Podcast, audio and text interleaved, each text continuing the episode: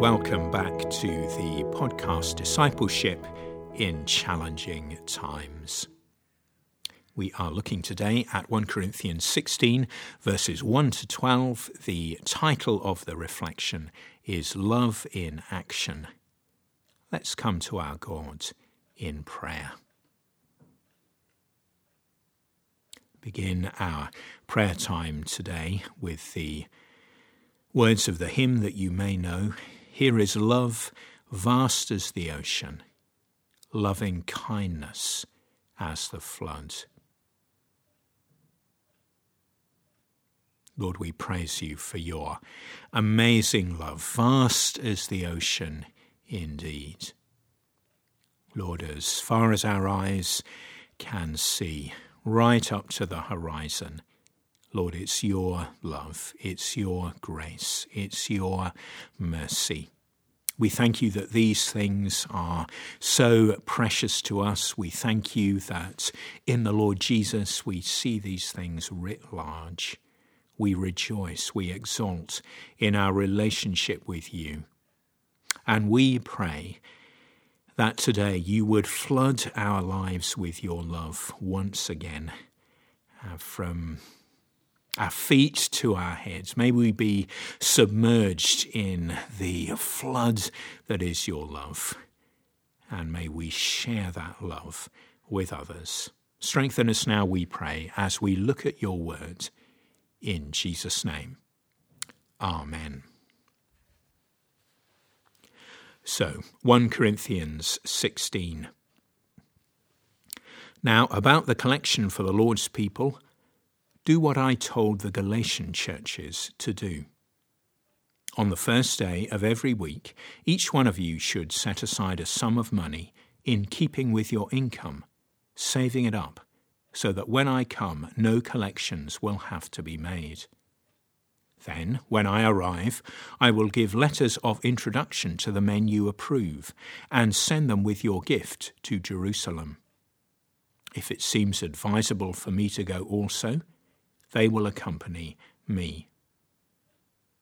After I go through Macedonia, I will come to you, for I will be going through Macedonia.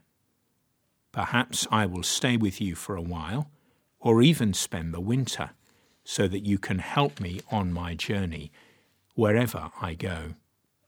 For I do not want to see you now and only make a passing visit.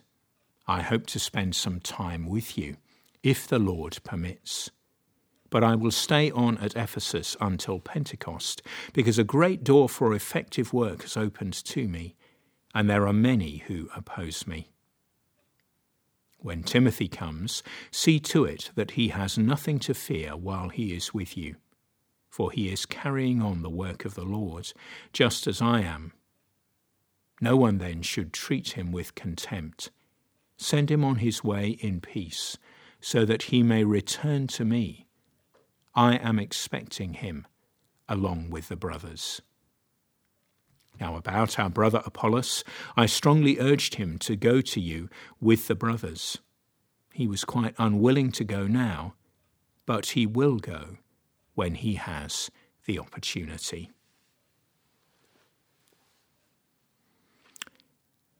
Wow. When you think of First Corinthians and you think about love, what springs to mind? I'm guessing that it's First Corinthians thirteen that immediately is front and centre in your thinking. And as we have looked at it together in these podcast episodes, we have seen afresh what a, a glorious, wonderful chapter it is. As you've been on this journey with me, if you've listened to the other episodes, First Corinthians and love, well, you might well think about Jesus, and you might think about the qualities of love that he displays. But certainly we tend to focus on First Corinthians thirteen. That is absolutely fantastic, of course. But I want to contend that this chapter that we're in today, First Corinthians chapter sixteen, also contains much material that helps us to love well. It's true, the soaring language of First Corinthians thirteen gives way to something which on the surface seems much more mundane. Paul sets out a framework for giving, shares his tentative travel plans, and gives instructions about receiving Timothy. A superficial reading of the text might suggest there's not much to excite us or indeed instruct us here, and also that there's not really that much about love. Yet in these seemingly humstrung, humdrum, everyday details, we learn much about love. Offering hospitality to a rather fearful travelling preacher shows love, as does planned, regular, sacrificial giving. Both are much needed today, especially in the West. We're poor at opening, opening our homes to all but close family and friends, certainly if it means the visitor might stay for a while. And most of us have far more capacity to give to God's work than we admit. Paul would want to challenge us, I think, in these terms. Where is your love? Reflecting on the self-giving love of Christ leads us to change our priorities and with it our way of life. Love is nothing if it does not transform our actions. Showing real love will not be easy. Did you notice the dynamic of verses eight to nine? Paul is opposed by many in Ephesus. What is his response? Will he leave and go somewhere else? Well, that might well have been my answer. It's really, really difficult here. There's opposition, there's struggle. I'm going to up sticks and I'm going to move to the next city, the next town. We might say that, I might say that, but that's not Paul. No, for him, yeah, there's opposition, but a great door for gospel work has swung wide open, and so he is committed to stay. Real love is deeply practical. It takes character. It involves hard choices. It involves putting in the hard yards. We need First Corinthians thirteen to help us to love as Christ loved us, but we need First Corinthians sixteen as well. They are two sides of the same coin. Real love is about principles, but about principles that need to be put into practice in the real, concrete realities of the everyday. These homespun verses, First Corinthians sixteen, help us to love because they show us that love can't just be a theory. Love can't just be fine-sounding words. Love has to spring from principles, but it must, absolutely must, be put into practice. Let's think about how we can do that, even today.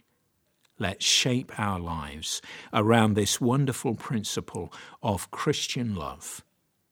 Unlike our Lord Jesus, let's put those principles into practice. We pause together. Let's take a moment to think about how God is calling us to respond to the challenges of hospitality, financial giving, and loving when it is difficult.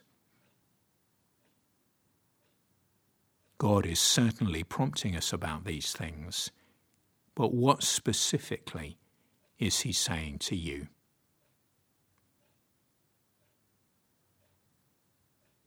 Lord, we see in these verses, seemingly homespun verses, practical, talking about characters and actions in the real and everyday. Lord, we see in these verses again the challenge to love. We see again the challenge to prioritize others. Lord, in respect of hospitality, we ask that you would challenge us. Lord, it's difficult when we are in semi-lockdown. Help us to see creative ways we can welcome the other. Maybe a, a Zoom coffee morning, maybe reaching out on the phone to someone that we have lost contact with. Maybe if we are permitted, meeting someone outside. How can we be hospitable? Lord, show us the way, show us how. Financial giving, so important in these days. May we give to your work as an expression, a practical expression of your love. And help us to press on, help us to press forward in love when it is difficult, when it is tough, when there is opposition. For this is true Christian love. Help us, O Lord, we pray, in Jesus' name. Amen.